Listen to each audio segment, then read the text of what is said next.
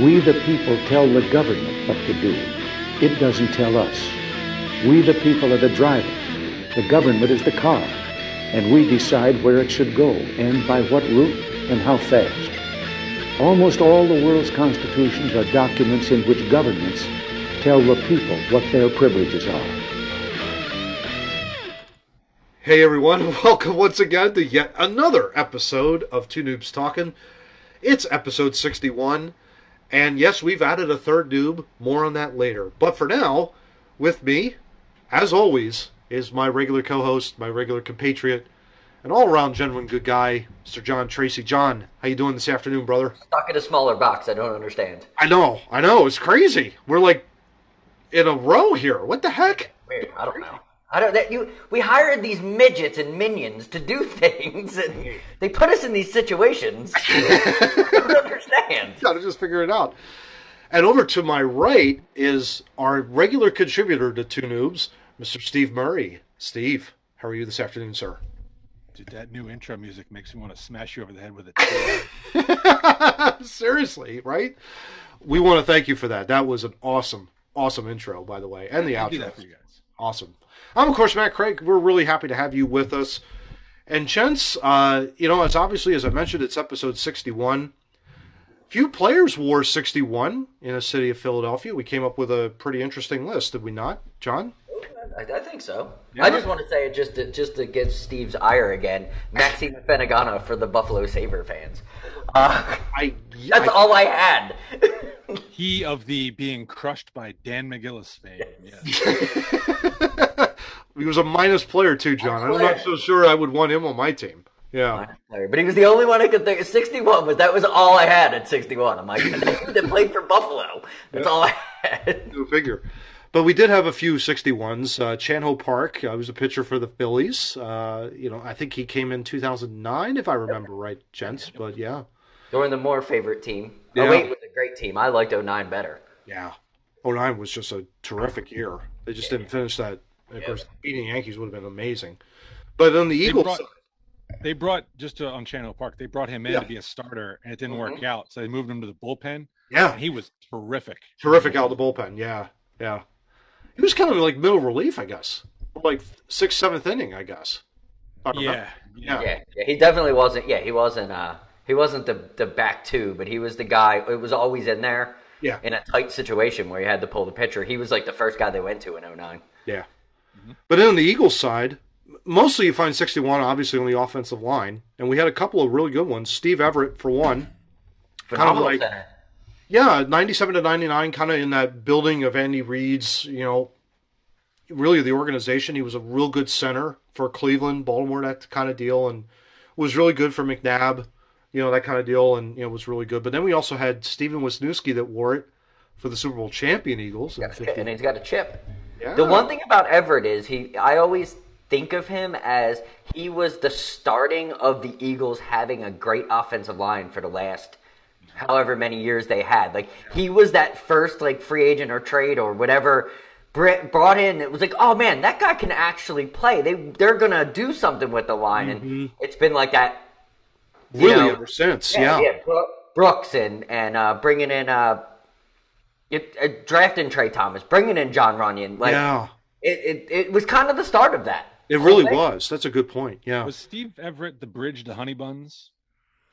I think Or so. was think he somebody there before yeah. it was?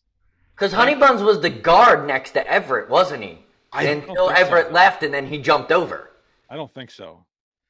No, I I think Fraley think was always a center. Fraley, I think, came in later. So I was think. it Jamaal Jackson? Might have Could've been. I'm because trying to Lamar remember. Jackson was a center too. Yeah. Bubba Miller was also a center. Bubba Miller. Yeah, it's funny we mentioned that now because in 2000, I mentioned in pre-production right before we uh, started recording, I watched the Pickle Juice game, Yeah. Eagles Cowboys in 2000, and Bubba Miller was the center Oh, in that game. So he, I was at the preseason game where we lost him for the season. Oh really? Literally sat in my seat. I took my dad to a preseason game. We sat in the seat. I think it was against the Jets. Oh jeez. Sat down. Five seconds later, whistle blows. Dude's on the ground. He's out for the season. Oh my not gosh! Bubba Miller in a preseason game. In a preseason game. Oh, it's terrible. but then on the Flyer side, On the Flyer side, Steve, you had a couple, right? I mean, we were looking that up. Justin Braun currently wears 61. I'm Yeah. disappointed you don't have him in your little overlay here. You had Tom Eric. Couldn't couldn't fit Justin Braun in there. Uh, well, Justin Braun, and then uh, Philippe Myers wore it uh, before he got. I think he was. Briefly. Yeah, briefly. Yeah, and then I Five. think He- he, he wore switched to five, or five. something. Yeah. I think his call up number was 61, and then Was was like a permanent figure, he changed. to The good old here you go, kid. Welcome to the show. Show. Like, you Now, get- gentlemen, gentlemen, 61. Also, there are those who believe that 61 is still the single season home run record Mhm. um, because uh, certain unmentionables um, who broke that number tended to be of the steroid persuasion. mm. Um, That's the nicest way to say they were juiced. uh, all, all three of them.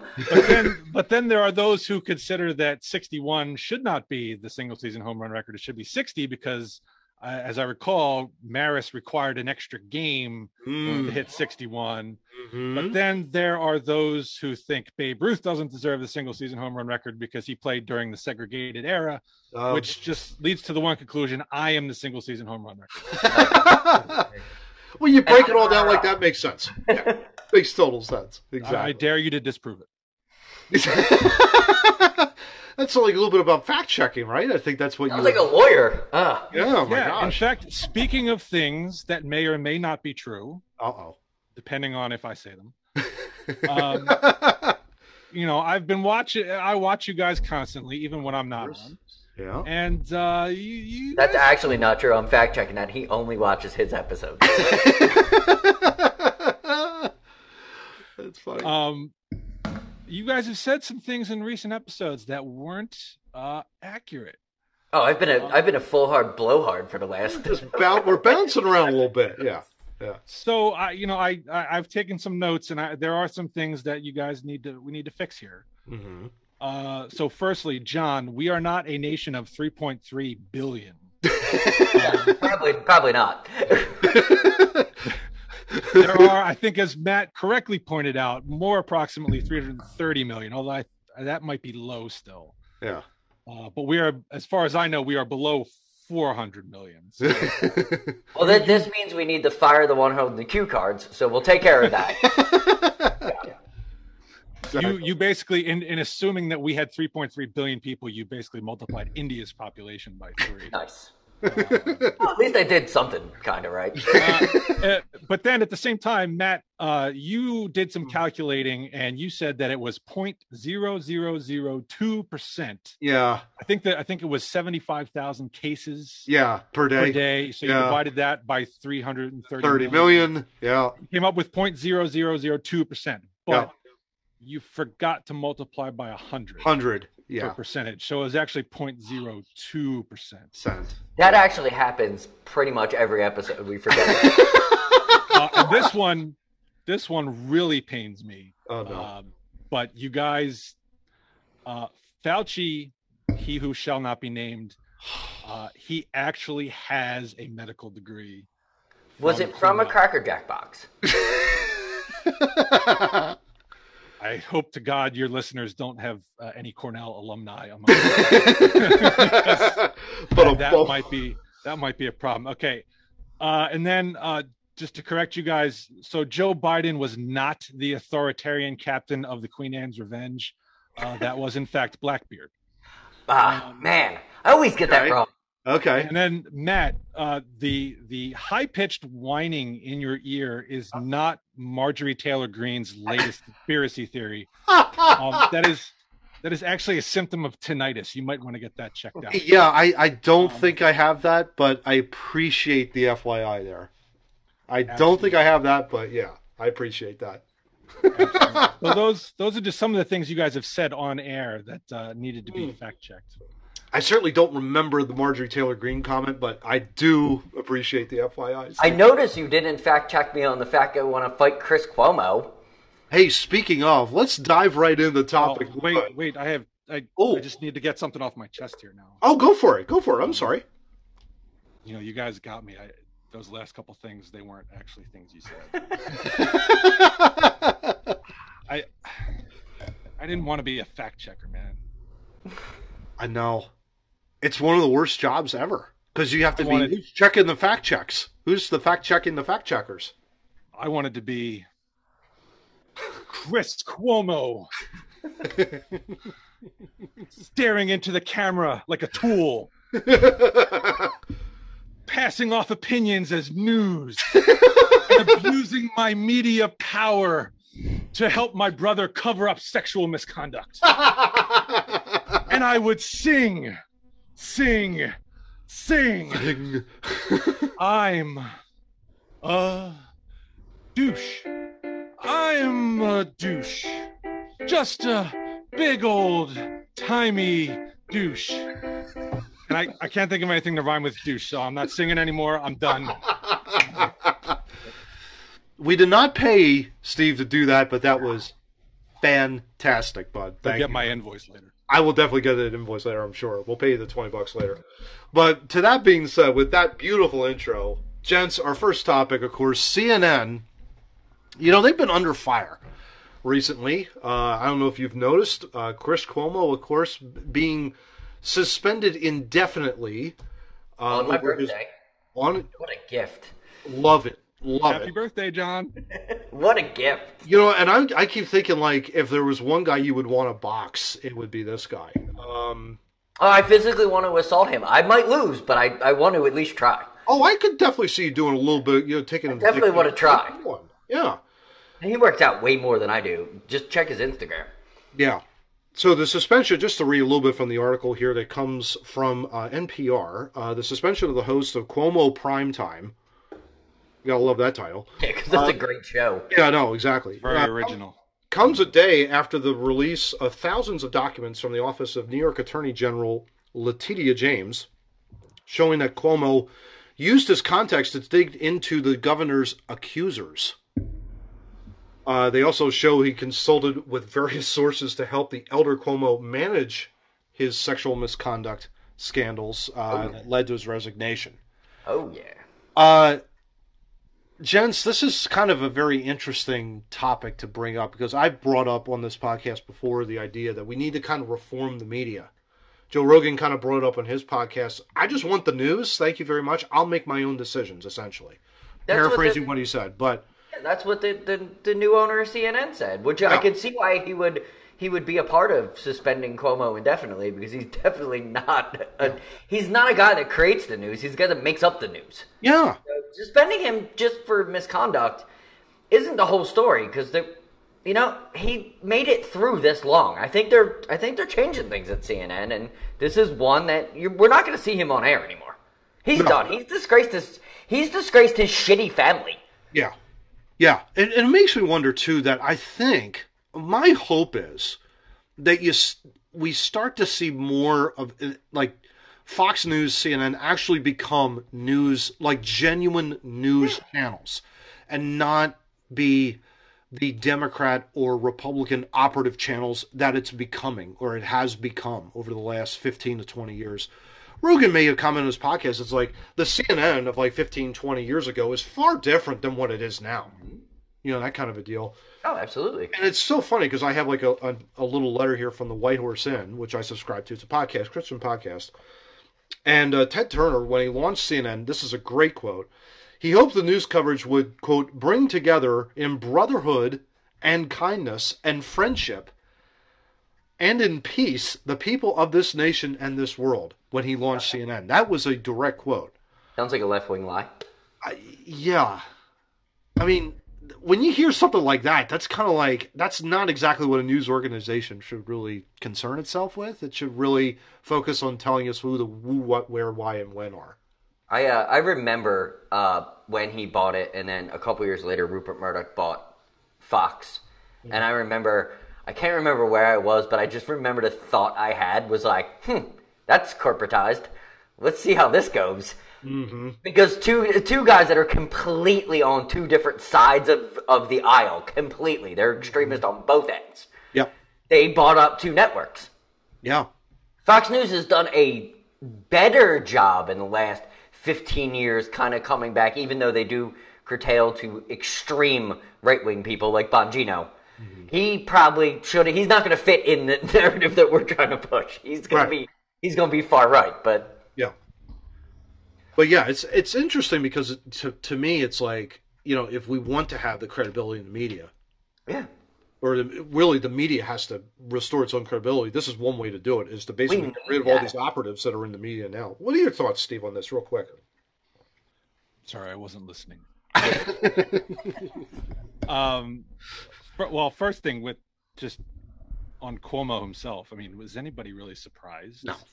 frankly. Not really. Um, and then uh, you know, hoping Fox News follows the CNN. Uh, we wa- we gotta get some journalists. Well, they got some people they got to clear out of there for that to happen. Yeah, Um, yeah, but uh, you know, s- saying media credibility, that I think is is really where they've fallen the last I don't know how many years. I mean, I I I think the first time I actually started reading the news like paper was when I was going to college and was picking up the free metro hmm uh you know from the from the train stations and that was that was really just kind of you know it was a thin you, you'd finish it before the train ride was over yeah. and it was just a thin paper Mm-hmm. and it was really just like three paragraphs of an AP story and the AP Mm. is you know, they sort of still stick to who what when where. they try. they try yeah. but uh, the the way the media is anymore I, I have a story i can relay just from this week um i i saw a headline on yahoo which is you know Mm. uh, in and of itself not Mm. great Yeah. to be a good source but the headline read uh the the something along the lines of the suspect in the the waukesha car um incident yeah. you know he he speaks for the first time since ramming his car into all those people Mm, mm. i'm like thinking oh okay so he's gonna have something to say or you know whatever and i click and i go in the article and what it says is uh yeah he had a he had a preliminary hearing and when the court clerk asked him if he could hear he said yes Sounds about right for Yahoo. yeah, it's pretty much it. Yeah, Absolutely right. yeah. Wait, Oh. was that not a completely misleading headline Well, hundred percent. Yeah, clickbait. ridiculous Yeah, Thi- complete this is, clickbait. this is what this is what the media has become is Yes. Yes, absolutely. it just No. Mm. Yeah, it's just nothing but clickbait, and it's just it, it's so ridiculous, and it's like I can remember like they misquote that. Speaking of that entire incident, that is a horrific incident, obviously, but they Oh, you know, some of the headlines were like an SUV ran, you know, Yeah, not a person. was responsible Not a for running these people over. And I'm thinking, wait a minute, a car by itself cannot move without an operator, right? I mean, by God, you know, and it's like, Alec Baldwin said a gun it's can like- shoot it's without like- an operator. if you leave the parking brake up and it in neutral, you know, it mm, can can move, I guess. But still, but still human error. I've never True, seen a parked yes. car. We don't have Bumblebee here. no. It Although that was like- my favorite. T- that was my favorite Transformer. over Nice. years. Yeah, one of my. But favorite. the, the cartoon? Yeah, oh yeah, heck yeah. Yeah, yeah, absolutely. Volkswagen Beetle. Are you kidding me? Come on. Yeah. Absolutely. Matt has Matt has never been shy about complaining about how bad the Michael Bay Transformer movies were. Yeah, it's pretty bad. Nice. Like, do a whole episode on it. Well, let's face it. When at the at the beginning, when I went into that movie, I was thinking like, oh my god, this is going to be like the greatest Transformer movie ever. It's like a world of worlds clash, you know, all that kind of big. And it wasn't even close to that. It And was then just Shia LaBeouf showed up. Uh, Shia LaBeouf showed up and Megan Fox staring into the camera for about two minutes, and the classic, wait for it. Why are you here? You know, that he Why are stares any into of us here, like Megan? that. I don't know, you know. But yeah, that was our kind of our thoughts. I mean, it's just like the media has a very, very long way to go, gents. Right at, at the Oh, end of the day, to kind of restore their credibility. It kind of goes back to what I was even thinking about. Really, what Neil Postman wrote in his book, "Amusing Ourselves to Death." He was kind of laying the foundations of what he was seeing back then of problems with the media, mm-hmm. being very showy, being very you know glamorous, and you know putting you know makeup on a pig, basically. And it's kind of like, well, you know, not much going on here other than you know your integrity is going straight down the tubes because you're promoting certain narratives and that's I- I- not what we want I think, and it's just probably been beaten to death a lot everywhere. But I think part of the problem is these, especially like the 24 hours news networks, where Yeah. you need to have something happening all the Mhm. time. hmm You know, they're trying to compete now with social media, Yeah. Uh, and so they feel like, well, the facts will get out on social media, so Mm. we have to opinionate on those facts to fill our airtime and get people to Yep. tune in. Yeah. Um, They literally stole ESPN's concept Mm-hmm. on how to how to produce news. Yeah. How many times in our life have we seen somebody and somebody make a trade and it's for X, Y, and Z, and then three days later it turns out to be A, B, and C? Yeah. Because Yeah. they don't, they just know, they get their source, their single source, they don't verify anything anymore because they don't have to verify anything. That's our ending thing with Denzel Washington. He talks about it like if you read the paper, you're, you're, As long as it's fast, it, If you as don't read long it, as it's fast, you know, it doesn't matter if it's right, as long as it's fast. yeah, as And long as you have it first. Yeah. it's not just fast and the Cuomo thing and and the Fox News guys. It's all. Mm-hmm. It's not accurate. Yeah. At all. At it's all. always got. I mean it. It always blows my mind. Again, I'm gonna I'm gonna throw Yahoo under the bus again. Mm-hmm. you get you know two people in politics sparring you know Mm-hmm. like aoc and ted cruz are snipping at each other Mm-hmm. and one one liberal sided um magazine or newspaper Yeah. is going to talk about how you know great aoc's response and comeback was and you read like the fox side and it's how how oh, smart ted cruz looked Whose was? like they both look like freaking Fools. junior high assholes okay Most of the time, yes. exactly. do your fucking job Bob. okay Exactly. legislate stop Yeah. with this bullshit Yeah. and it's the news people that are feeding into it because they they try to blow these people up into something bigger than they actually Yeah. are exactly. They're celebrities instead of public Exactly. servants, and that's the that that's where it needs to stop. That's where, yeah. I was just going to say, like, Washington, D.C. is like Hollywood for, like, poor people, essentially. That's Yeah. exactly what I've heard Washington, D.C. to be. And that's exactly what it is, you know, that kind of deal. But let's move on, gents, to topic two. And this was a very fascinating, all three of us are huge space fans. We love it. And uh, so we found this very art- this uh, article very interesting. What were you looking at, John? I'm sorry. Uh, the asteroid. Oh, the asteroid? Oh, yeah. Uh, apparently, there is a 1,082 foot space rock that's heading uh, Earth's way, should skim past us on December 11th. So, for for reference that was i believe the article said eiffel tower sized or something Yeah. along that. Yes. yeah, well over 492 for feet. long. perspective Yeah. Yes. Yes. Will come within, I was wrong on this in pre production. I'm reading it now. Uh, it will come within 4.6 million miles. I thought it was two. I'm correcting my own fact checking. How about There that? you go. Look, Yeah. you're fact checking yourself now. This I'm checking myself in the episode. How cool is I that? I fired the cue card guy, so I can't really talk that much. Uh, 4.6 million miles of Earth, this asteroid's going to come, which is in the potentially hazardous category, gents, and according to NASA. But it's not expected to impact Earth, obviously. Uh, it'll shoot past our planet at 14,700 miles per hour and is expecting the space rock to stay 2.4 million miles away from us. That's where the 2.4 comes so we're gonna get a nice thick breeze off the coast of California. Got it. Okay. Yeah, pretty sounds much. like OSHA wrote that, not NASA. That's what it sounds like. It's essentially 10 times the distance between Earth and the moon, so that was very, uh, very, very interesting. So is the moon in danger, or we're just not? We're not talking about the moon. Okay. I guess not. I guess it's it's going to it's going to like skim by us, but it's not going to be life altering or life shattering or like we're not going to send Bruce Willis up there to you know knock But him. I'm glad they wrote that article because it seems like you know. Which I, I don't know about you guys. Every time one of these articles comes out, I automatically think of Armageddon every single time. Exactly, because that's all. That's all we have. and Steve Steve Buscemi goes up there. that Are you kidding me? Come on, you know it's like it's the greatest movie of all time. It's like one of the best. Every time I wake up and see it, I'm like, "Where's Ben Affleck?" I wonder. Who's he dating now? Because he needs to go. exactly. But I mean, this is it's fascinating. Um, they say here NASA considers anything passing within 120 million miles of Earth a near-Earth object, or NEO for short. that's that's It's 120 million miles is farther than the the orbit from the around the sun I have a I have a question though. Okay, since since Go they for have it. these little these beautiful things, how much does the dude get paid that made that up? Yeah. Because you know, like they have a standard in practices, and they're like, okay, so a near Earth event. What are we going to call it?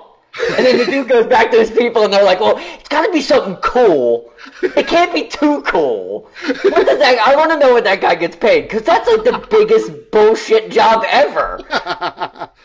He's probably making about eighty thousand dollars a year, John. I would think. That's not bad. I, are the benefits good at NASA? I, don't, I live pretty close. I mean, a lot I'm of just- brainstorming, probably good meetings, whatever. You t- take different, uh, you know, ideas from other people. You guys, you guys got to be good at math, which is has shown. Yeah, I, I'm terrible. We're terrible at that. Yeah, exactly. I know Fauci's full of shit. I just don't know the math on it.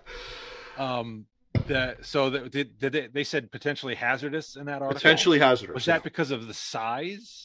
Probably. I would think so, yeah. And the fact that it's, you know, quote unquote close to us, you know, that kind of deal. Because it's saying like it, if any one, if it if it changes in its trajectory just slightly, it could potentially be really. Oh well, bad. sure, yeah. I mean, Yeah. get gravity affecting it from all over the place. You could- Oh sure, yeah. uh, an Eiffel Tower size asteroid that'll uh, that would be problematic. Yeah, that, would, that would make some motions. Pretty good punch, yeah. For- It would not just for your local government. That would be uh, it would. That would Well, I be a mean, pretty let's face it, substantial coronavirus impact. should be done with, really. You know, at the end of the day, It's not. would- I don't think it would be a global killer. I don't think so either. Um, Yeah. That's more like dinosaur um, time. You know, the, that was the one that hit Earth during the dinosaurs was about six miles wide. They figure Oh wow. something that's all. something more than a mile is probably a, a good chance you're not going to have much surviving. Hmm. Uh, but Eiffel Tower size might cause some unpleasant winters. Um, for Makes sense. Years, but, Interesting. uh, not a not a global. But it definitely doesn't seem like it's going to hit us at all. No. No, I mean uh, you we when Matt made the mistake earlier to say it was going to pass within two million miles. Yeah. The moon is only three hundred thousand miles, so it's not even Mhm. passing within the orbit of the moon. So Yeah. I, to me, that's Yeah. not. Now, looking at it, not knowing much about much, just if it's if it's going to pass outside the that seems far. Yeah, Yeah. Yeah. Yeah, for sure. Is there any? Is eh, there, so? There's nothing that's going to happen, like at all. with Nothing. this, no. No, okay, this so is- so the is- New York Post is concerned. They they like to throw these articles up once in a while just to remind everyone that space That there's space? asteroids exists. and and to um, you know bring up Armageddon and to bring up Armageddon the movie. I'm well, I- I'm also gonna I'm also gonna get political with with Barack Obama real quick. It's really nice to hear NASA making comments because they got refunded after Obama. So I gotta feel good about that. I thought there was I thought there was one recently, not as big as the Eiffel Tower, but I thought there was an asteroid, it was a pretty decent size, that actually flew within the corridor kind of between the moon and the earth. But it was There was yeah, there was something. It is interesting you mentioned that, Steve, because later on in the New York Post article here, they say that there was an asteroid Nereus, N E R E U S, mm-hmm. first spotted in 1982. And this asteroid apparently passes by Earth pretty frequently. So essentially, what NASA and this Japanese space agency JAXA is considering is They got gonna such try a and cooler punch it off course by sending a nuclear missile against it or whatever. Um, but they're basically what they call the double asteroid redirection test. So they're going to try and knock it off course by sending it out to the other part of the Milky Way. That seems dumb. But that's something they're considering. That's not something I that's going to happen tomorrow. I think that's a proof of concept. I think it is too. Like they're, they're doing it because they've got something that comes by often enough Yeah. and they know what its trajectory is that they can test that just in case something, Something were to come. actually was Yeah. coming at us. Because that makes that makes a ton of sense Yeah. I mean, because you John, have you're concerned- reliable data. You're concerned Yeah. about their funding, John. Uh, the last I heard, I think they said NASA's got enough funding to search like one percent of the sky. No, they do now. They do now, but they were they were uh, they were unfunded for a while. I mean, they they cannot catch the little stuff. Um, and even this Eiffel Tower sized, it's probably they only know about it either because they've seen it before or um, Mhm. they've recently, you know, came across it. It's it- it's hard to find that kind of stuff in space, so we don't know for sure what's coming our way ever. Yeah. So you know, better to be prepared. Did they? Did the article actually say they were going to launch a, a missile? No. Because one of the uh, one of the other techniques I've heard of is like Well, Uh, landing something- I'm landing something on it and deploying like a giant solar sail or something like that to I have heard of that. Yeah. Well, I mean, you think about what happened to that movie in Armageddon, right? I keep going back to that, but it's like they drilled all the way straight down. They couldn't get all the way down to the, you know, to plant the nuclear weapon to go in there, so they blew up themselves, and that blew up the entire asteroid and saved all of Earth and all of humanity. It was great. It's the single greatest movie I've ever seen. No. have you ever seen have you ever seen the other dopey movie from that summer uh deep impact Yes. I, yeah, I Yeah, have seen that. Yeah. yeah. where they split Jay the comet Leone, and yeah. oops the, the one piece still hits the earth Morgan Freeman's the president. I mean, come on. You know, it was just it was that was even great. oh morgan freeman would make a fantastic Oh, he's a great. Oh, yeah, absolutely. Yeah, he would be terrific. Yeah. absolutely Um, later on in the article, towards the end, the New York Post throws this in, gents, and uh, I'm gonna just I'm gonna toss this over to Mr. Murray for his uh, thoughts. Uh, in other news, NASA has plans to put a nuclear power plant on the moon within this decade. And when I read that, I freaked out, thinking, "What the hell are we planning to do that for?" you plant hugging hippie well, guilty as charged, I all suppose. right well what are you all right, what are you worried about let's, let's I don't know. I, i'm putting you on the couch i'm the therapist what, what's your concern here I, I think I'm just watching. The the one thing that I, I, I wonder about is why. What's what would be the purpose of putting a nuclear power plant on the moon? Unless you wanted to go to Mars or unless you wanted to go to Jupiter, Saturn, you needed the actual fuel. That would make sense to me. That would make total sense. well, that, I feel just before Steve gets into it, it has everything to do with the Artemis thing that we've covered before. Yeah. It totally has everything to do with Moon to Mars. Yeah. Yeah. That's all I had to add to that. So I'll just. yeah it, it, john's right um you know part of launching expeditions to farther planets like mars or or beyond Mm-hmm. um, the lunar base is going to become of increasing importance. Hmm. Uh, and t- to get power on the moon, uh, you can't use um, wind generators because ain't no wind blowing on the moon. Yeah. Uh, you can't We're use quoting him on that one. there ain't no wind on the moon. blowing on the moon. Ain't no wind blowing on the moon.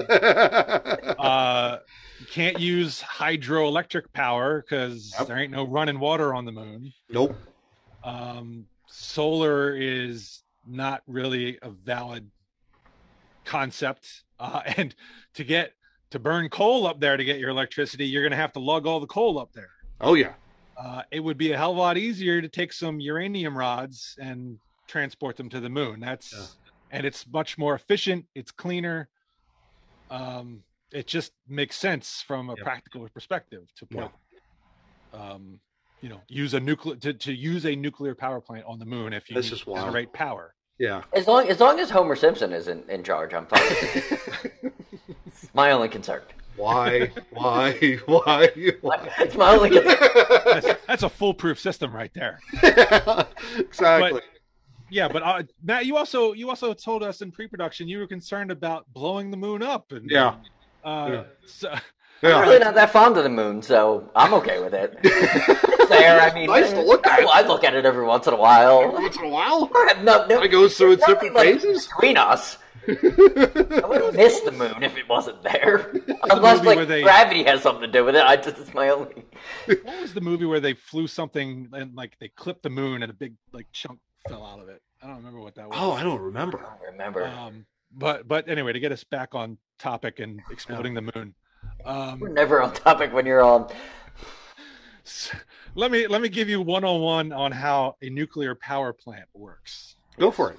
okay um so the way the way nuclear power is generated is you are splitting atoms atoms hold a tremendous amount of energy Mm-hmm. and when you have a uranium atom uh, as you probably know from periodic table it's very high so it has many many Mm-hmm.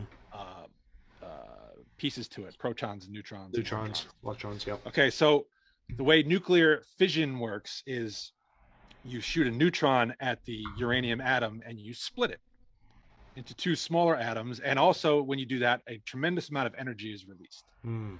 Okay. And so the concept of a nuclear power plant is you have these rods full of uranium.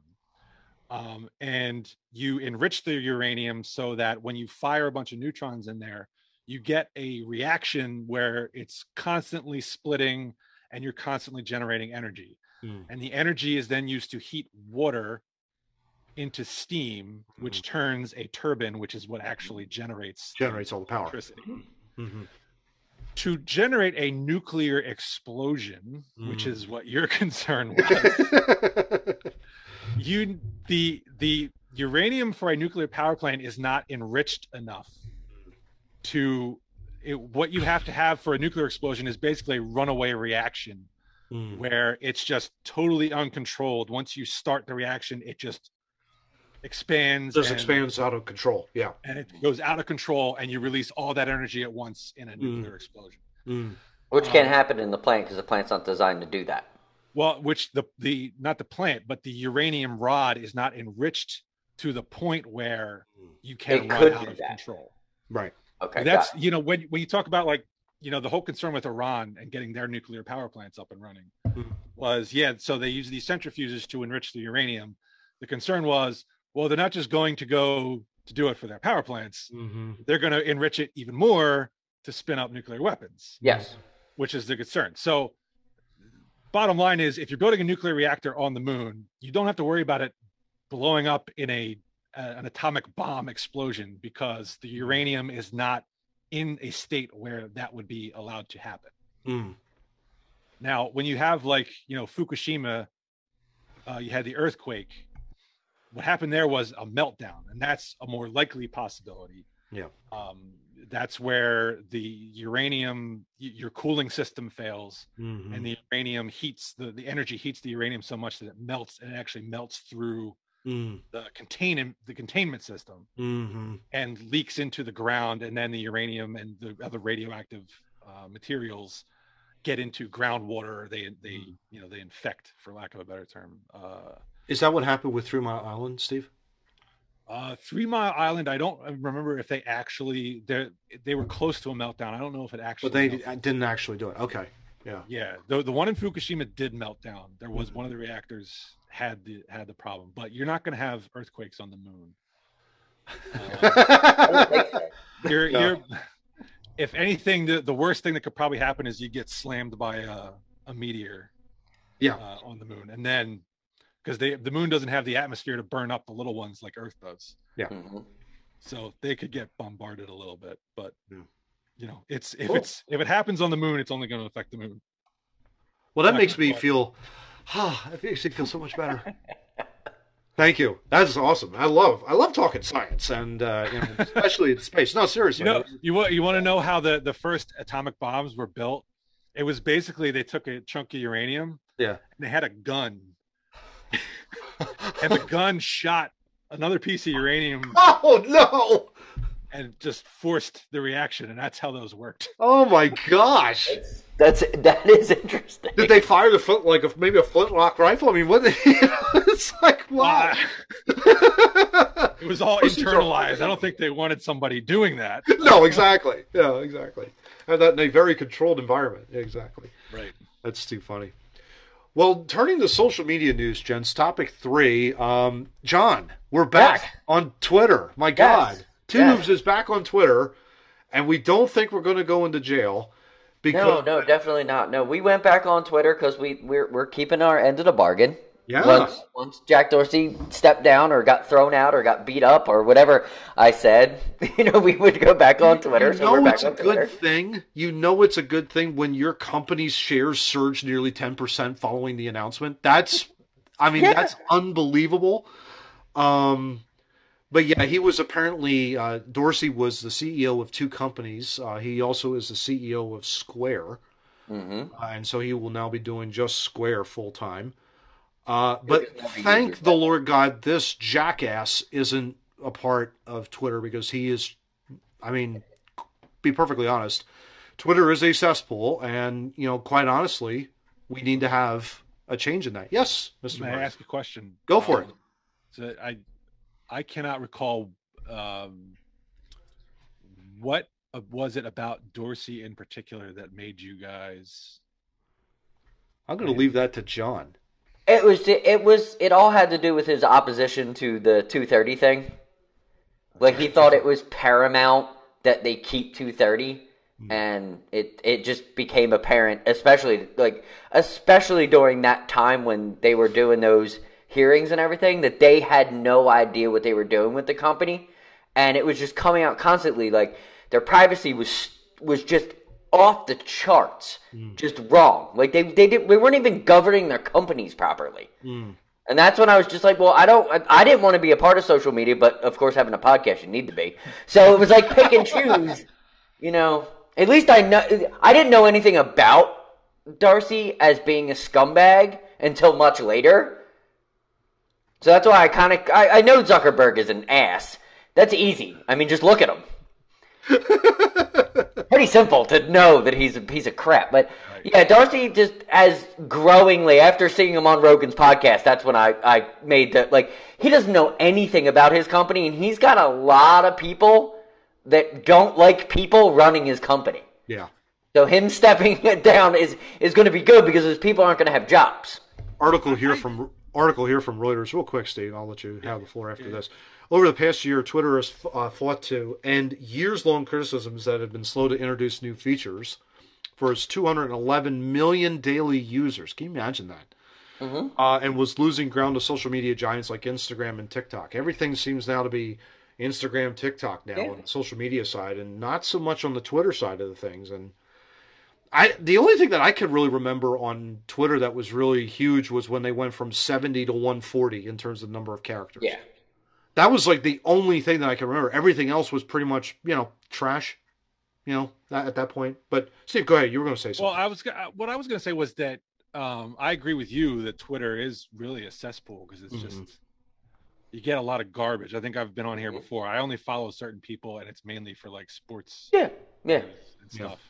Um, but I agree with you. But I didn't realize whether or not Dorsey had, you know, is his stepping aside going to change that? Uh, I, Some, somewhat, not uh, not fully. it's interesting because they've gone with their chief technology officer as a CEO. He's been there for 10 years. Mhm. Uh, so it'll be interesting to see like what he does. Their ad revenue is definitely down.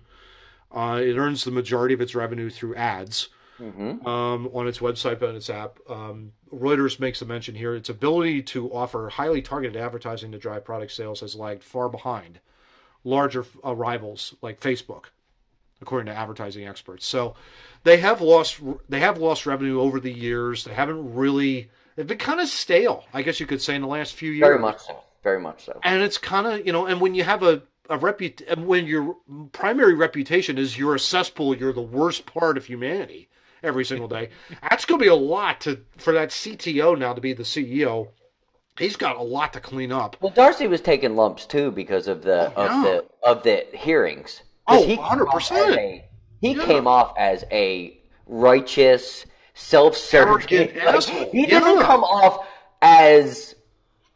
I think just getting rid of that vibe Mm-hmm. will make Twitter better because it, he just came off as a vibe like he was not a nice person and could give a crap about people. yeah Like, oh, I don't care. I don't know what my privacy settings are when he could have been affecting millions of people. Like, I, I don't know. I don't pay attention to that. And like, they were digging stuff up that was literally like, dude, you're censoring anything that you want to censor that doesn't agree with your political stuff. And he was like, oh, that's not the way it works. I, I, I don't know how it works, but that's not the way it works.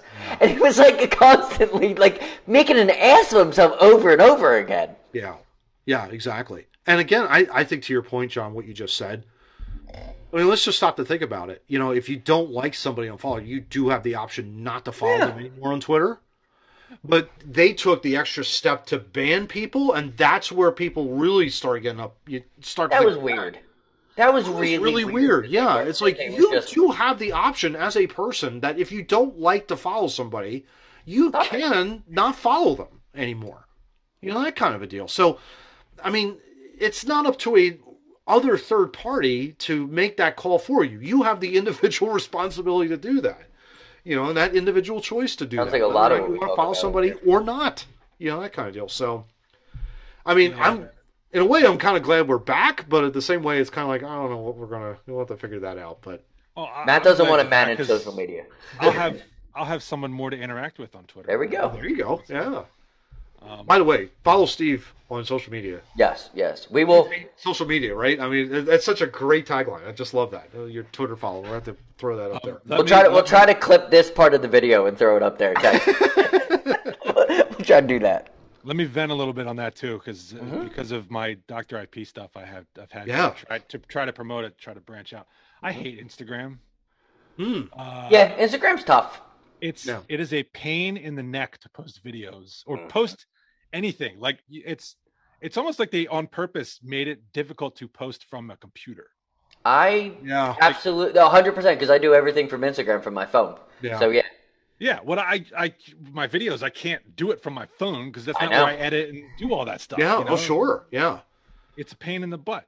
Yeah. Um, Facebook is a lot easier for Yes. that purpose. yes, Um, Although we would not recommend going on there live. yeah. Remember, Never John? do we first launched Two Noobs, and we tried to do that. We did Yeah, a never do chat a live. Facebook, Oh my and god. we just could not get off the ground with Facebook live. It was just ridiculous. It was terrible. well, people got to know you're there and want to see you. You know. Yeah. No, but Yeah, I mean, we there were couldn't technical issues. Yeah, there we were couldn't lots of technically technical get issues. on. It was we- it Oh, was, oh, dude, it oh, was oh. oh, oh. bizarre. It was- It was so bad. And then we ended up doing a friends live chat. Now that that really was the Yeah, we did Instagram. We started doing that, and that Instagram's so much easier for that. It's so much better for interaction, not video. Yeah. Mhm. Um, their reels are pretty simple, but still, you cannot do it off of a computer. You have to do it off of a phone. So, Yeah, like I've Yeah. to some I've done some posts where I've had to trick Instagrams on the browser into thinking I'm on a mobile phone nice. by like making the, the like Google Chrome has this thing where you can it's a, like a developer tool or something where you can mm-hmm. simulate as if you're on a mobile phone. No. You kidding. switch into that, and then from there you can sort of access Instagram's. Oh my gosh. but That's that's it. It's Look just so Steve, much of a pain. Steve throwing a secret out there that nobody knew about. Because I, I just gave up as soon as I was like, oh, you can't do that on Instagram on the browser. I closed it out and started doing it on my phone. Well, look, I know how to do it, and I've gave up because it's it's just Understood. It's a pain. So like all I do now is like I'll post the the uh, the screenshot Mm. from the video Yeah. and put the YouTube link on there because that's Yeah. pretty much all I can use it for. But Use like Facebook, I can actually upload the video to play. Yeah. Uh, Twitter, you don't get enough time for my video. Yeah, you get like a, a less than a minute. Yeah. Yeah, it's Well, on. TikTok, it's like John and I have been really successful on TikTok. Yeah, we get three minutes. So get do three I. I get three on minutes too. Yeah, Yeah. three minutes. That's good. I, I I would love. I can't wait till we get a couple more TikTok followers. We've been gaining. The Hmm. more you get, the more features you get, and it just becomes easier and easier to use that app. That's I think that's the wave of the future. To be honest, with social media and interacting with people, TikTok seems to be the way. That's that's Well, that- that- yeah. That's bad news for me because I hate most of what I see there. It's it's it's also it's all the one thing I learned TikTok being on it. I've been on it, been off it, been on it, been off it a couple times because I didn't like what I saw. But from learning it, and I'm I'm starting to get that algorithm for what we talk about is mm-hmm. starting to come up on the other side. So I'm feeling we're sharing more because we're getting. Now it's not like huge increase, but it, when you're getting one or two people a day, that's mm-hmm. good. yeah. Yeah, that's good. No, that's really really good. Yeah, that the the, and I I think it also is bleeding into YouTube Shorts because I think people just take their TikTok video and put Yep. post on Stick it YouTube on there. Yeah. But my son watches just the stupidest crap. Yes, yes.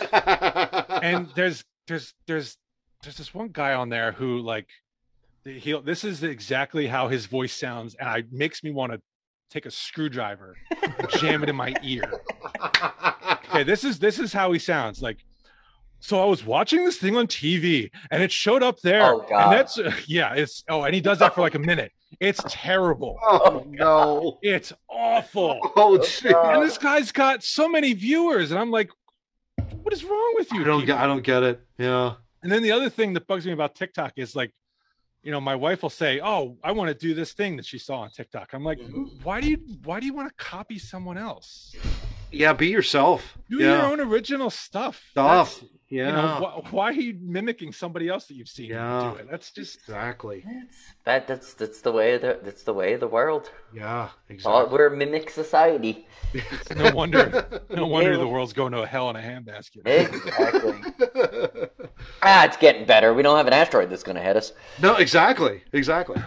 Well, let's move on, gents, as we all do here. On topic four, we're talking a little sports, and we're specifically talking a little Philly sports. Um, Because that's all we know. we're going to throw up here a link uh, dating all the way back to episode 48 for those. You can see that in the upper right hand corner of the screen.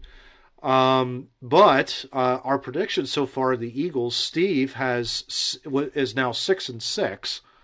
I am five and 500 seven. baby. I'll take it. Yeah, I'm five and seven. John is three and nine. So, Ew. the- yeah, so Winning. yeah, so it's very interesting to see. You know, the Eagles right now they're five and seven, five and eight, I think, or something along those No, lines. five, but five and seven. they're five and seven. Okay, so you know they lose the game to the Giants, which is like, ah, I, you know that's a game you should have won. Yeah. Um, particularly when the Giants are just god awful, as I figured that they would be. hmm I, I, I think I we Matt, you and I need to own something. Hmm. I think John originally had them losing to the Giants, that's correct. But then I switched it for the Jets. and then I think we talked you out of it. So. Yes.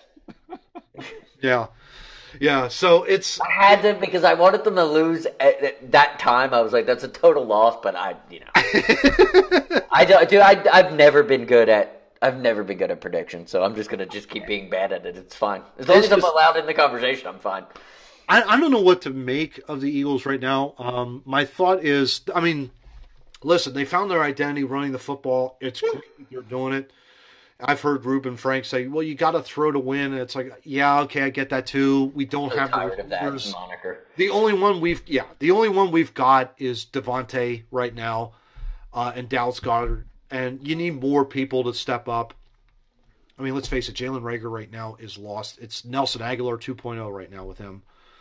Um, you know, he needs to kind of bounce back a little bit. Guys, as we head to the home stretch, you know, the Eagles, they've got to win all five of their remaining games, I would think, to even get even a sniff in the playoffs. They're right in the mix of that last playoff spot.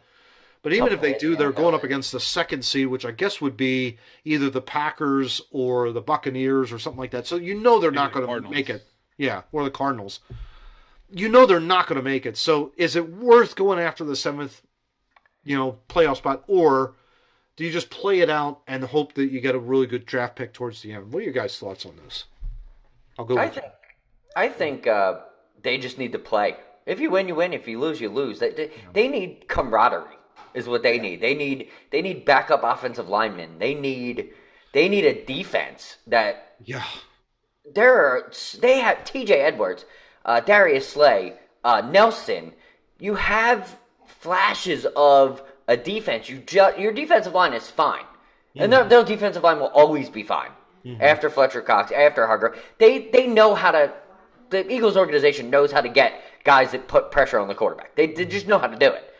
It's that more linebacker. You gotta those safeties, those linebackers. You just gotta you gotta grow. Just like Yeah. the just like the, the championship team when when uh you you went from Andy Reid to Chip Kelly to Pederson, there was a maturation where you had to kind of learn the style, and I think they're just going through it again with a new coach. It's not going to be this year. It might not be next year, but they might have something. Now That's what they kind of seem like. They have they have had flashes of brilliance here and there. Again, with the running game, their offensive line has just played phenomenally well in the run game. That's for sure. Um, and they've established an identity. But yeah, it's because it's interesting. You look at it. You're right, John. The linebacking core. I can't remember the last time. Like we don't have any linebackers. We we just we don't. We don't have like your Seth Joyners. Yeah, well, T.J. Edwards is like the only Is the closest one, Yeah, he's yeah. like the only one on the team that I would hold over if I was, you know, if I were to have a say in having linebackers. He's the only one that seems to be able to play in and out. Yeah, yeah, and it's going to be interesting too. Like, do they have? Are they going to go again with another wide receiver in the draft? Because you look at it, you got DeVonta, and he's going to be a stud. But you've got the others are like, where are they? Like headed with this team? Reagor can't catch, J Jaw can't run routes, and Greg Ward is a former quarterback term wide receiver who's somewhat decent, but He not can't get on necessarily. the field. He can't get on the field even with He those can't guys. get on the field. You Yeah, got Quez, so it's you like got Quez Watkins, but he's he's a project. yeah, He's That's definitely a, couple project. years. And uh, Arcega, uh, Arcega Whiteside is the perfect person to run the same play that he's made two catches with. If they just ran that play once a game, he would literally finish with 100 yards. I was just going to say, is that the square like- end or is that the post? one that one thing where Goedert runs past him about 100 miles an hour and he turns around and nobody's there and he just catches the ball and falls down. They found the perfect down. play for it, but that's all he is. Yeah, That's Yeah. all he is. yeah, yeah. He's the prototypical possession receiver. Steve, I mean, if you're looking at the Eagles, the number one, what would be the number one need that you see with the team right now, overall? Um, I mean, it is difficult, it's, but it's tough because yeah, I'm going to be honest. I, after basically what's been a full season, I'm not sure I'm sold on Hurts as the quarterback. Jalen, yeah, I, and I really wanted him to be because I like his attitude and I like his Mhm. competitiveness. but- Moxie, and yeah, hmm but he's he. I've just seen him miss week after week so many like yeah, basic throws, you know, to guys who are open. hmm Or missing guys that are open, Right. yeah. moving And too that- much. and that just it, it it worries me that he's that he's not the guy we need. But I don't know that the guys in this year's draft Mhm. Are that guy? Yeah. are the guy. And I've heard talk of, well, you know, Russell Wilson might be in play. Well, do we want to give up three first round picks for An aging. how old is? Russell Wilson now? Yeah. He's got to be in his thirties. He's in his thirties, yeah. Yeah. Seahawks are going to be. And that- we're not we're not a team that could be like that Peyton Manning to the Denver Broncos. We're Right. just not that team. So exactly. why would you make a move like if we were if we were legitimately that team, if our defense was a little bit better and our offense was a little bit better and it was just the quarterback, totally make that move. Fully make that move. What are we gonna grow with Russell Wilson? Yeah. Yeah, exactly. You want to get back into the Super Bowl really quickly, you make that move. But yeah, to your point, you just don't. If I'm Pittsburgh, I would totally do that move. Oh, yeah. But I'm not. You know what I mean? I'm the Eagles. I'm, I'm not. I'm not as. Let me kick out this forty-year-old quarterback, and I'll get a Yeah, thirty. exactly. Like, uh, if, like Pittsburgh, total perfect move, right? Yeah, exactly. But they won't make a move like that because they've been, you know, winning because they're smart and they know, well, we might not be that team, so we're not going to cost that. Yeah, We're not going to take that cost, like Steve was saying. yeah, I think just to expound on Steve's point, he's he's very much right about Hurts, Mm. but we probably have him for another two, three years because there isn't really anything above it. It's like a president of the United States. There's nothing over the horizon. We're kind of stuck with what we got. yeah. And so I would just, you I would just build say, around him a little bit. Yeah. yes, that's what I was. I would build a defense around him Mm-hmm. and focus more on like we haven't replaced. We haven't replaced Malcolm Jenkins, which means we haven't replaced Dawkins yet. Yeah. So maybe that's where we need to like. Uh, I mean, McLeod's up there. He's in his thirties. You kind of need, yeah, you kind of need to rebuild that secondary a little bit, and then address a little bit on the linebackers. Kind of built that stout defense up again. Get more aggressive on defense. Cause turnovers to come, and then you have Jalen Hurts with a short field instead of going 70 Uh, yards every time. a free safety would probably make Yeah, everything just a little bit better. yeah, Like just that, because we we don't have that. No. Rodney McLeod is what Rodney, Rodney McLeod is always going to be as a strong safety. But what made McLeod so great was that he was paired with a Malcolm Jenkins. who could who could double down and cover and cover a wide receiver, Exactly. cover a linebacker, Yeah. cover a tight end. Yeah. Do we don't have Cause that. turnovers. Be there when you you know when errors were made. Things like that. Yeah. If Roddy McLeod was covering a linebacker, we'd be in real trouble. Oh, jeez, yeah. but that's a that's a problem because he's the only seasoned veteran, you know, in the middle of the field. So that's going to happen every once in a while Yeah. Because he's the only guy that's going to even understand. If you're running those young guys out, and that's what that's what uh, Epps was. I don't even know who started last game. It, it, it's a blur in using because that defense is pretty similar to the defense we've run consistently for the last very many years Yeah. less on linebackers, they focus on secondary in the back and pass rush in the front. And when the pass rush don't get there, the secondary pays for it. Right. I mean, that's just it's just it's Jeffrey Lurie's style of defense. Yeah. It's always it's been this way forever. Yeah. Other than the Andy Reid era, when when you had Trotter and you had Dawkins, but you also had Trotter, Dawkins. And you also had a really good defensive line back then. You were like strong on all three levels. You had like yeah, you mm-hmm. Corey Simons to start, Hugh Douglas, you know things like that. And then you got a guy like Jim Washburn who's coaching that defense. Oh, You know, who could that defensive line was No, no, was no, oh, amazing. you're talking Jim Johnson. No, well, Washburn coaching the D line, Oh, and the then D-line. No. Johnson coaching the defense. No, no, I'm no, seeing no. a fact checker come up. Oh here. wait a minute, who No, was? no. No, it was the other guy. It was the uh, no, it was that. It was oh man, he was the offensive line coach that went to defensive line. Oh the yeah. hell was his name? You're not talking Oh. about Juan. Um, No, because he was offensive line. Juan no, no, no, I'm, I'm lost now. There was a defensive line coach I liked, but I understand the Jim Johnson thing is where we probably should go with it. Jim Washburn was uh was bad. That was bad. Yeah, that was later on in the end. I'm dude, That I'm was Dream up. Team. Wow. That was Dream Team era. Uh, Oh, when we had uh, when, when we had uh, Oh, um, God. oh god, what was his name? The quarterback. Juan Castillo Tennessee was the that, uh, was the coach yeah, that I remember. they- but he was offensive line, and they put him the defensive And they put him as defensive coordinator. We're like, what? yeah, that would yeah. Yeah, that was and then they. You're didn't. think- It, wasn't Vince after McDermott left? Yeah, Okay. Yeah. yeah, Because they tried him out, and he was bad. yeah.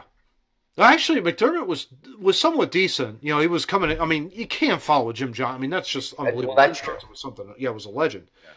But you know, when you Andy was kind of going like, oh yeah, okay, I'll, I'll throw my offensive line guy into the defensive coordinator position. What? Uh, really? What was their defensive line? And I coach? really wanted him to succeed too, Yeah. because Juan Castillo was a great guy. He was that big Oh, yeah. wide nine And- guy. You know, he was like the guys were way out on the outside. You know, And- watching the passer. I remember his press conference. I'm like, all right, this is going to be interesting. It's a it's an off the board kind of pick. Well, let's see how it goes. And he's like, yeah, we're going to be fundamentally sound. We're going to be fast. I'm like, all right, I love everything I'm hearing. And then the next Yeah. press conference, he says the same thing, and I'm like, all right, when are we going to get to like scheme and stuff? Yeah, what are you gonna do? What are you gonna do? if you were never, but that's like, if you were never a, a, that coach, Yeah. like, it, I understand the theory, and it was a terrible theory. Like, you're going to move an offensive line coach to the defensive line because he plays against a No, defensive not line. defensive line, John. He was the defensive coordinator. yeah, He was the defensive coordinator. coordinator. Yeah, I, I, I'm done. But I could see how I could see how they would do it. It's a terrible idea, but you're right. Where was the scheme? Where was the? It's kind of where we're at. It's kind of where we're at with this D coordinator. exactly. Like, Yeah. where is like what are we doing? He's very passive. We got a really good defensive line. We got decent corners. I would. I like Nelson. I like Slay. Well, every, how do you not like Slay?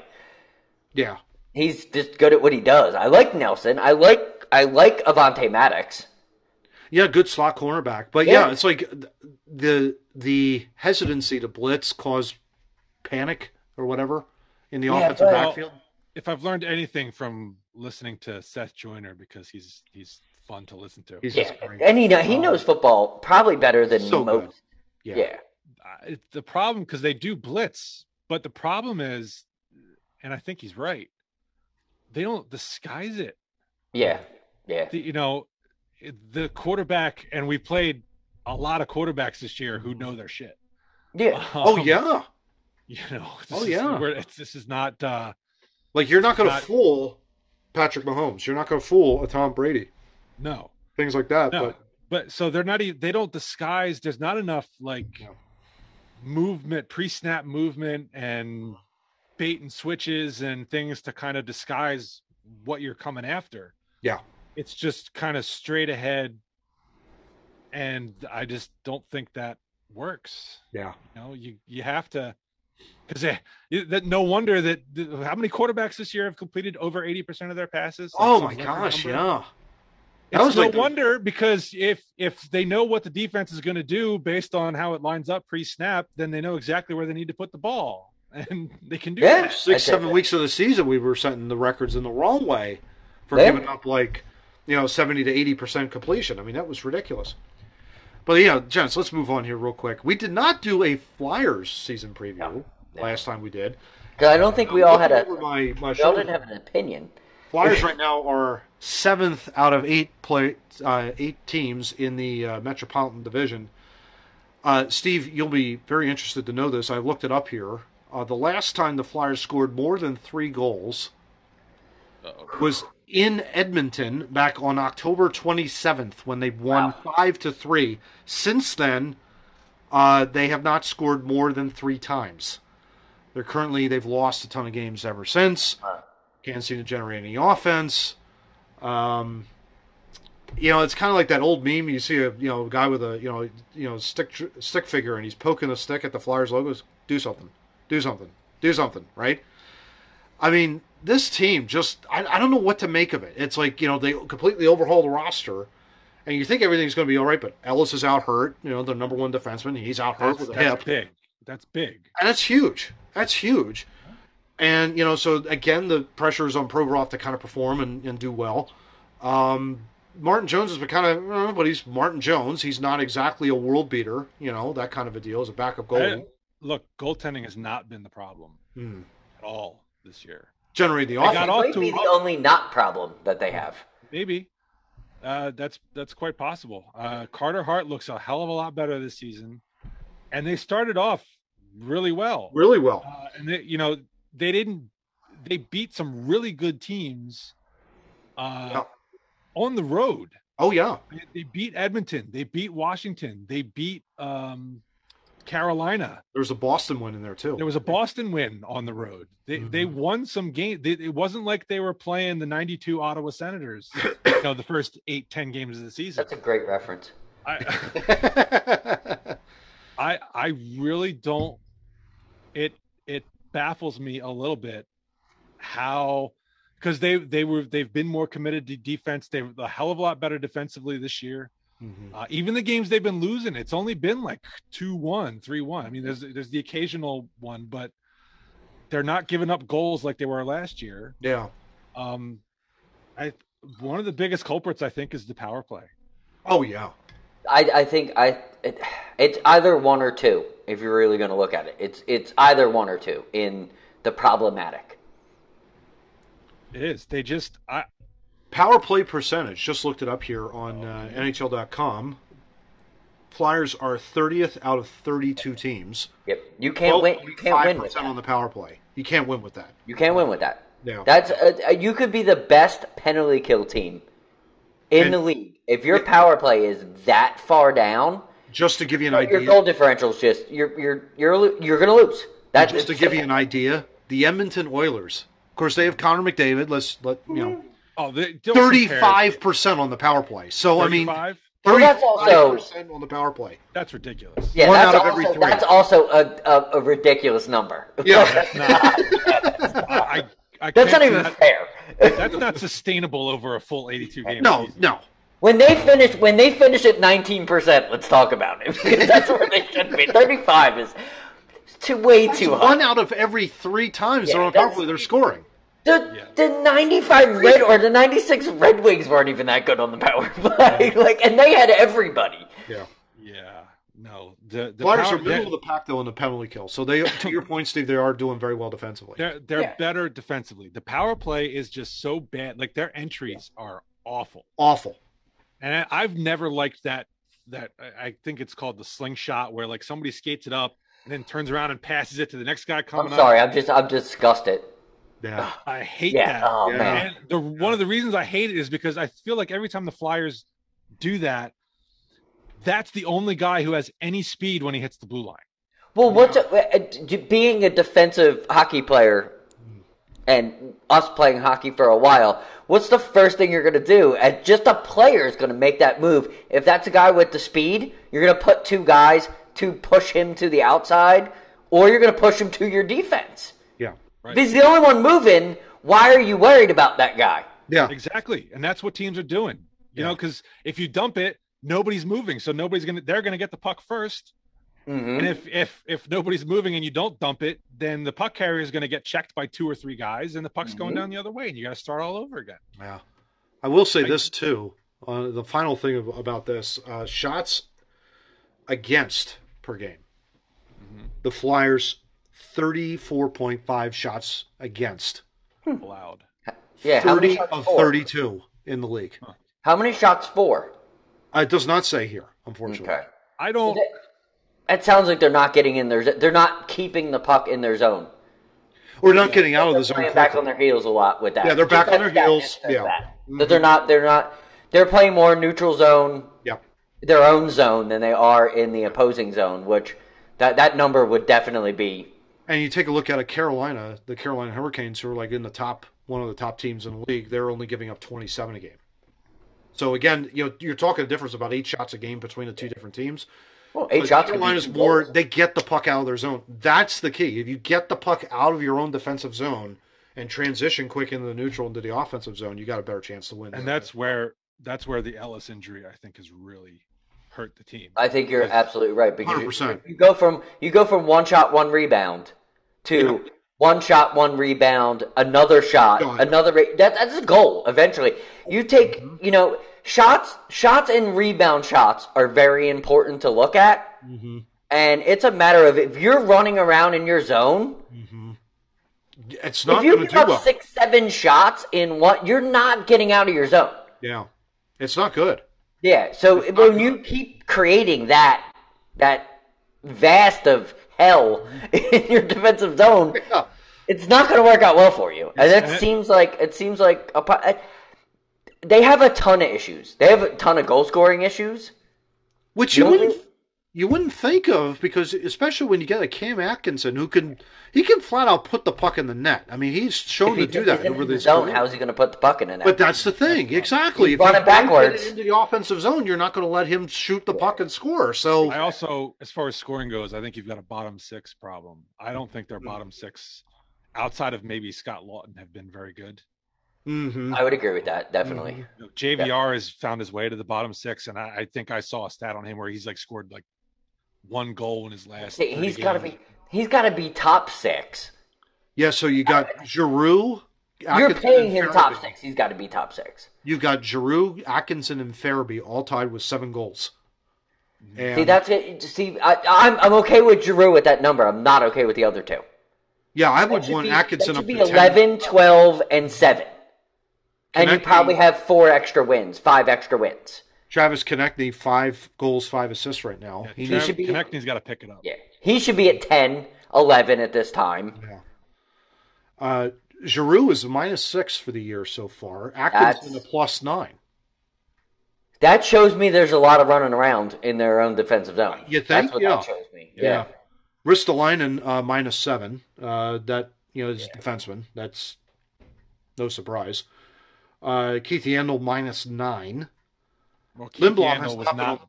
Go ahead. I'm he's sorry. not been on the. Keith Yandle was not brought in to be a defensive. no, he's third pair. He's third pair. Yeah, yeah, but but with Yellis injury again, he's had to play. Which Yeah. is going he's going to get exposed. Yeah. Oh yeah.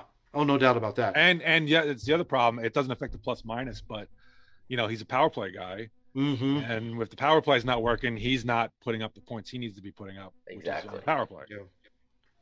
So Yeah. got a long way to go. Uh, you know, it's early still in the season. Um, you know, I And we haven't even talked about Kevin Hayes. you know, Yeah, He's and he was out games? for a while. Yeah, he was out for a while. So they're 21 games into the season um, right now. So you know they're about a quarter of the way through. Um, and they're 14 points back of the Washington Capitals right now. So they've got some catching up to do. Obviously, I'm It's not super ended interested. yet, but I'm Yeah. super interested to, to revisit this to see where that like yeah, there's not Halfway many there's and- not many happy things that we can stamp on it. I'd love to see, you know, you know, two quarters of the way through the season, you're like, oh man, they got better here, they got better here. That's what you want to see in Yeah. the growth of a team. yeah, exactly. Yeah, yeah. and this is a this is a contract year for Giroux, and um, that's the, he is that's leading the part team that- in points though.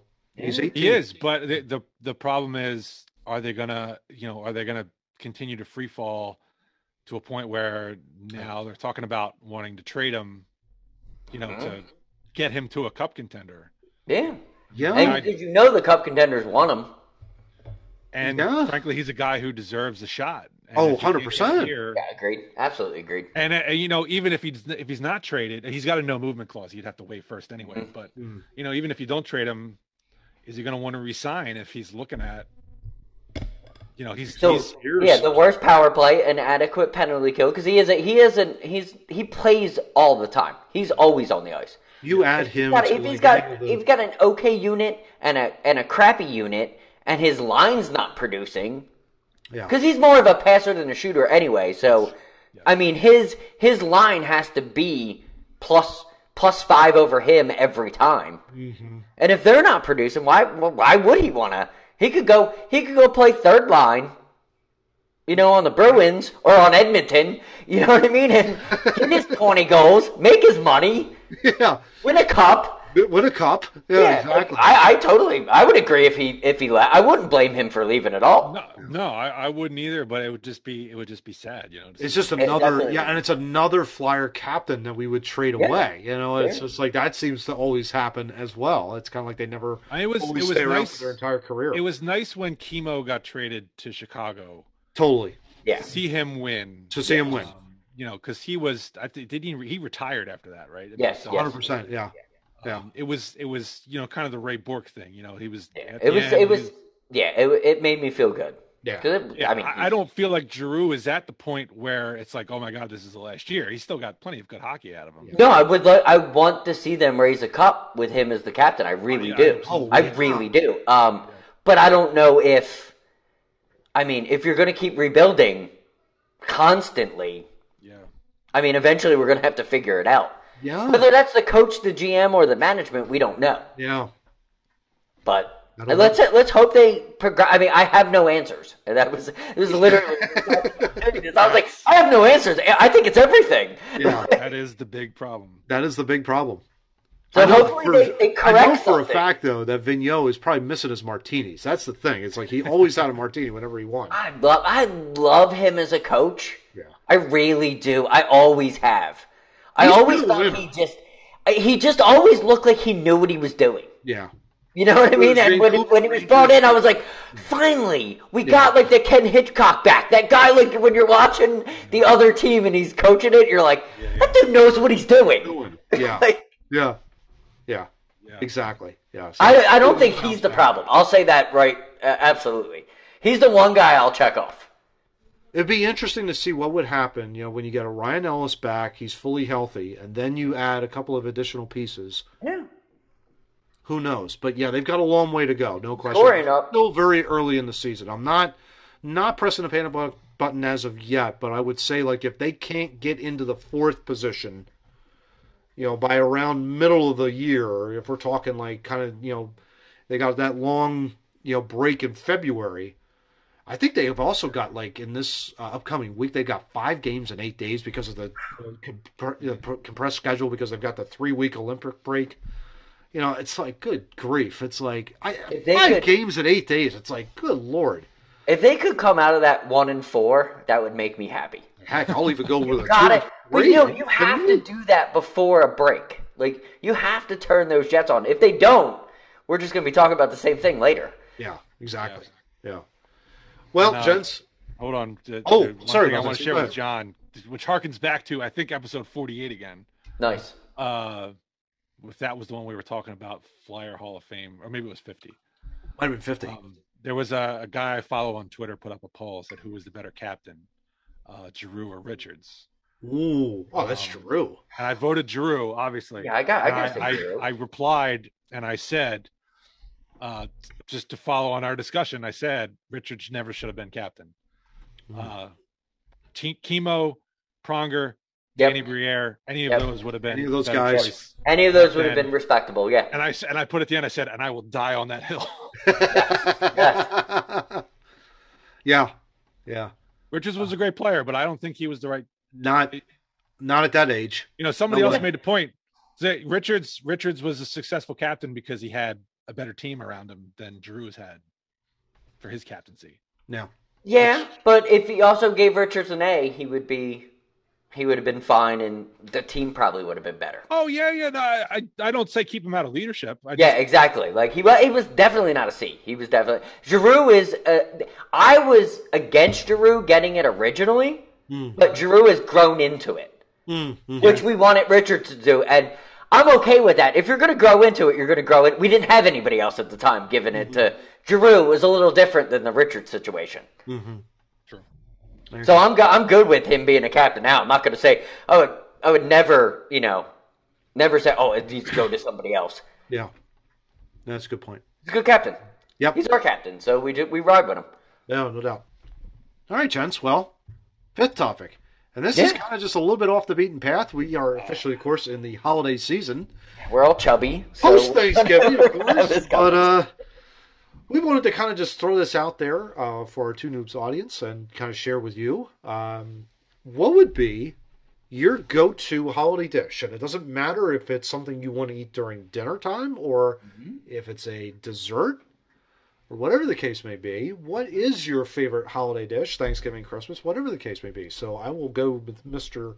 John Tracy on that. John, what are your thoughts? Oh, I'm I'm I'm I'm I'm weird. Uh, so, Thanksgiving is simple. It's turkey, stuffing, mac and cheese. Oh, there you With, go. with with another side, like gotta have cranberry sauce, and you gotta make the you gotta make the turkey gravy out of the drippings. That's how that's how I roll on Thanksgiving. Christmas is the exact wouldn't opposite. call the mac and cheese though. on oh, Thanksgiving. dude, the mac and cheese. Mac you and need cheese, the mac and cheese. absolutely. I'm with John Yeah. on that one. You need the mac and cheese. That's my that's my like only time I have parameters. Like Okay. Christmas, we're gonna do a couple things. Uh, We're having a ham for Christmas. We're doing it a little bit differently. There you go. Um, we really don't have a plan, but like we had a plan. Like we have a plan for Thanksgiving.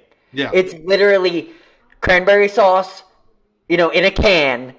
You got your you got your you got your homemade stuffing. You got your turkey. You got your turkey gravy. You got your mac and cheese. Done. Like that's you know what you're eating. you know Thanksgiving. that's the menu. Yeah, Yeah. exactly. That's the menu. It's before we even think about it. That's the Yeah. menu. Yeah. John, I'm thinking about doing something a little different for No, Thanksgiving. No. No. It's been turkey that way. That's funny. It's Oh, fun. It's it's awesome. It's awesome though. But that's that's when we brought this up. I was like, I totally got to tell that story because that's Yeah. the only time dinner or any holiday is specific. That's Because awesome. no, we'll just change it up. Like, Yeah. I think Christmas uh, two years ago we did lasagna because we hadn't had lasagna in like months. And it was like, let's just make a lasagna. It'll be fine. Yeah. if that was on Thanksgiving, it would be sacrilege. Oh, that's funny. Welcome to my weird world. Steve. Uh, yeah, exactly. Steve, what do you what, what would you uh what do you usually have and your favorites? So uh, for Christmas Eve, we usually have a tradition of uh, make your own pizza. We've Oh. started doing that the last couple years. That's Okay. fun. We get like we get like the dough from from Giant. I, Yeah. go- I I uh, you know I I toss it around and yeah, exactly. um, it dances you know, a little we, bit. so we do little personal sizes and everybody puts whatever they want on it. We Oh, that's awesome. That's For our fun. Massachusetts li- listeners, when he said giant, he means stop and shop. Uh, just to mess with, mess around. That's awesome. Um, you know, for for Christmas dinner, ham is is a is a traditional one. I don't mind. Um, that's usually pretty good, but it, I've served it before, and I would do it again just because I think it's a fabulous meal. Is Mm. veal parm. Yeah. Uh, get some veal cutlets, fry them up real nice, Look at that. melt some provolone cheese over on that. top of that some yeah. Get a real nice Yeah. marinara sauce in there. Uh, Yeah. If, if we if we ended up doing something like that this year, I'd even do homemade pasta because I got a pasta maker for uh, Nice. Christmas last year. No And I've discovered that is so much better than the box stuff. Oh my god! Oh yeah. fantastic. Oh yeah. That's awesome. Um, but yeah, so that would be veal parm would be my like Mm. ideal because I think it's also fancy too. You know, it's like, It's totally fancy. Absolutely. Do you like to don't bread do it? veal. Do you like bread it? Veal oh yeah, parm? oh yeah. Oh, Okay, I, okay. I get I get uh, par- put Parmesan cheese and breadcrumbs, mix them Nice. together, Look at that. and then bread it. Oh, it's Nice. fantastic. Oh wow. Fabulous. Oh, that's awesome. I love anything anything that ends with parm. Egg parm, chicken parm, veal parm, doesn't matter. Chicken if parm, it ends with yeah. parm, I'll eat it. I have no I have no issues with it. Stuffed chicken parm, that's the best. If you ever had stuffed chicken parmesan, that's awesome. That's that's fantastic. For me, so we're very traditional when it comes to Thanksgiving. Usually the you know the turkey, and you get your. We had asparagus as the greenery. I traditionally That's have made either. I usually come in with the breads, so I usually and I'm a big, as you guys both know, I'm a huge Revolutionary War guy. So, City Tavern, when it was opened in Philadelphia, was one of my favorite taverns to go to in a mm-hmm. city. It was great. It's right on Old City off Second Street. It was wonderful, and they had a cookbook that came out, and one of them was Thomas Jefferson sweet potato biscuits, and I made those, and they're usually bite sized, probably about that big, and you know, it has a little bit of pecan in it, got a little bit of sweet, you know, a little bit of sweet potatoes and all that kind of stuff. You need the dough out and all that kind of good stuff. So I usually bring that. Nice. This last year, being down at Colonial Williamsburg, I bought a sweet potato muffin mix. So I made kind of mini muffins and threw pecans in there. So that was kind of a little bit different. But usually I bring that to the table. I feel that you are betraying the Revolutionary War era by doing this modern way. You should be growing your own wheat, I know, seriously, right? Uh, exactly. processing it in the ways of the 1700s. Um, you should be baking it in a hearth with a fire. I, I I really I got- I should gotta- because I like go. I gotta go literally- get my I'm eggs. literally within a hop, skip, and a jump away from Valley Forge Park. So I would totally agree with you. Like I should rent like one of the huts out there and actually do it, and then just like uh, you know bring it back. And then he That's would really- never make it again. Nobody would. this is kind of what I brought. Oh my god, what is that? You know, I love to do traditional things in the kitchen for fun. Yeah. Just as just me and my wife love to be in the kitchen. I love using traditional methods, but it always ends with a couple curse words and laughter and like, too bad. That's stupid.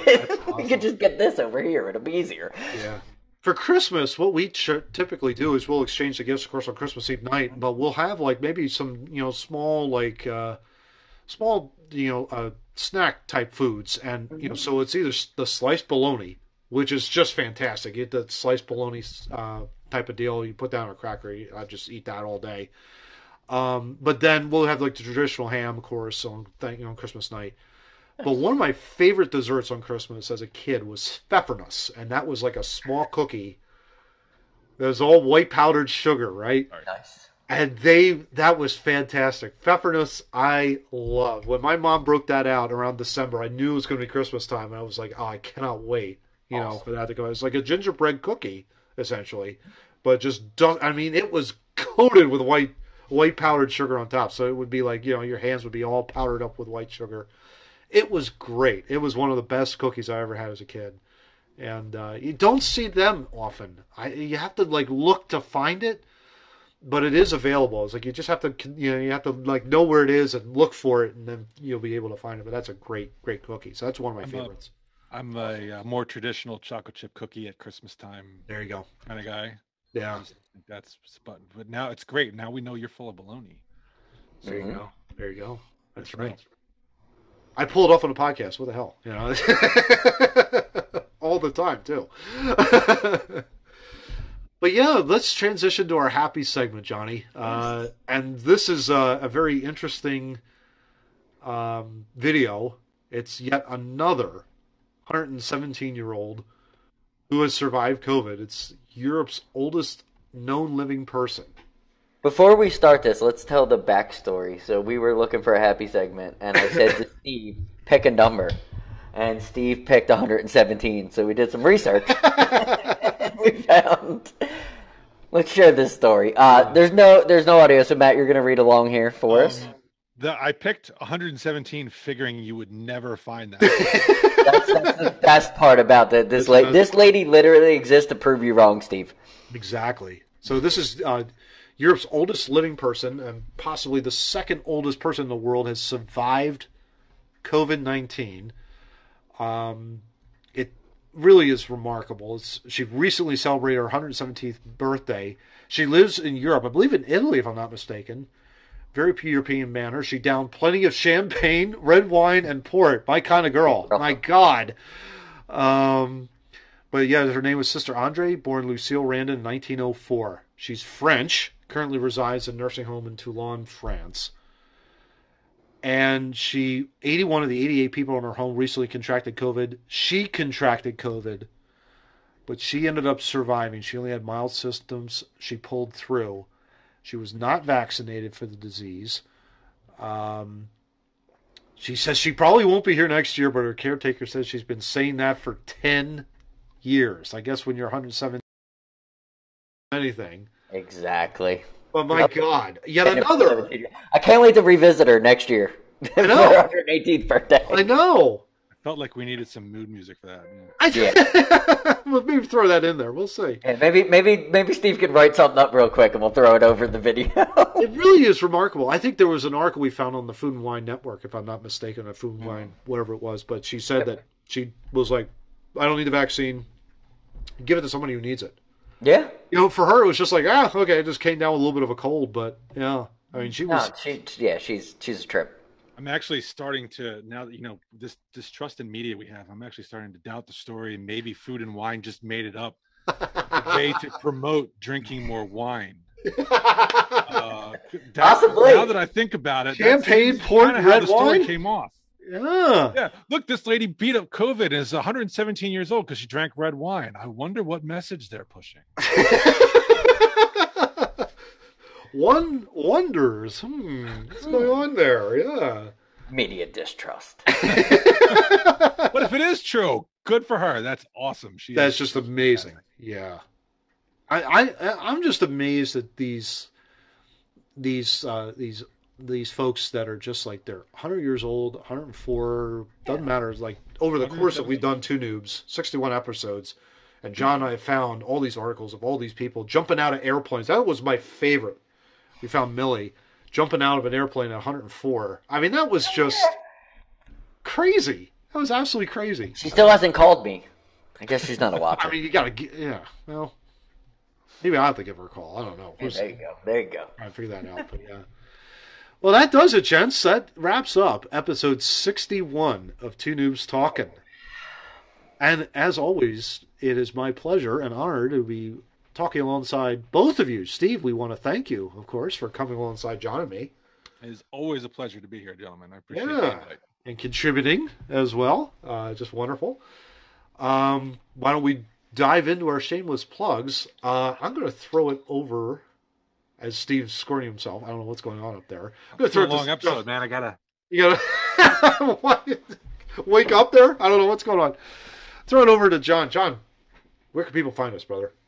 We are on Facebook, TikTok, Boom. Twitter, Whoa! Twitter, Oh, and Instagram for short videos. TikTok uh, or uh, Twitter being really short videos, but oh Well, yeah. uh, the reels on Instagram is where you can find us. TikTok, uh, everywhere. We try to promote a lot of TikTok stuff. Uh, Facebook when we have time because Facebook sucks, but not as bad as Spotify. But we'll get to that. Yeah. So that's just short videos that lead us to. That's our main YouTube channel, of course. Uh, it's the Two Noobs Talking Podcast. Hit that notification bell. Hit subscribe. Hit like. Share the video for crying out loud. Do all of those things. We would really appreciate it. Helps us get the word out faster. On the audio side, I'm going to throw it over to Mr. Murray since he's a big fan of ours. Oh my gosh. So where can people find us on the audio side? I know we're probably help posted by uh, By Podbean. Yeah. Podbean. Yes. Yeah. Uh, so like iHeartRadio, There you go. uh, Google Podcasts. Yeah. Mhm. Um, yeah. He's not an Apple guy. You would eat not Apple Oh guy. yeah, yeah. I'm not an Apple guy, so but you apparently you can find it on Apple Podcasts as well. Yeah. Uh, we are Googleable. Yes. Um, you go. Love that. John, that's G O O G L A B L E. There you go. Uh, Google I've written So many Google times us. in my book. There you go. Google us. You can find us on any audio station you want. That's um, awesome. That way. Other than Anchor and Spotify because they suck. Oh God, here it comes, John. I'm just gonna just pass this over here for crying out loud.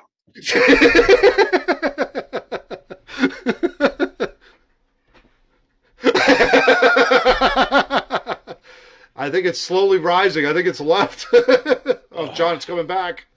Wait a minute, it's coming back to you. It's landing right on you. Matt, What? why is get rid of this? Oh, God, no! Poof. All right, I'm just gonna punch this right on out of here. There we go. All right, that's gone. Good grief, we gotta like talk to the the hamsters and the you know the midgets back there. Who makes Spotify relevant? Oh, I know, just terrible. Oh, it sucks so bad. Well, that wraps it up, gents. And uh, before we get out of here, Oh, there's no show notes.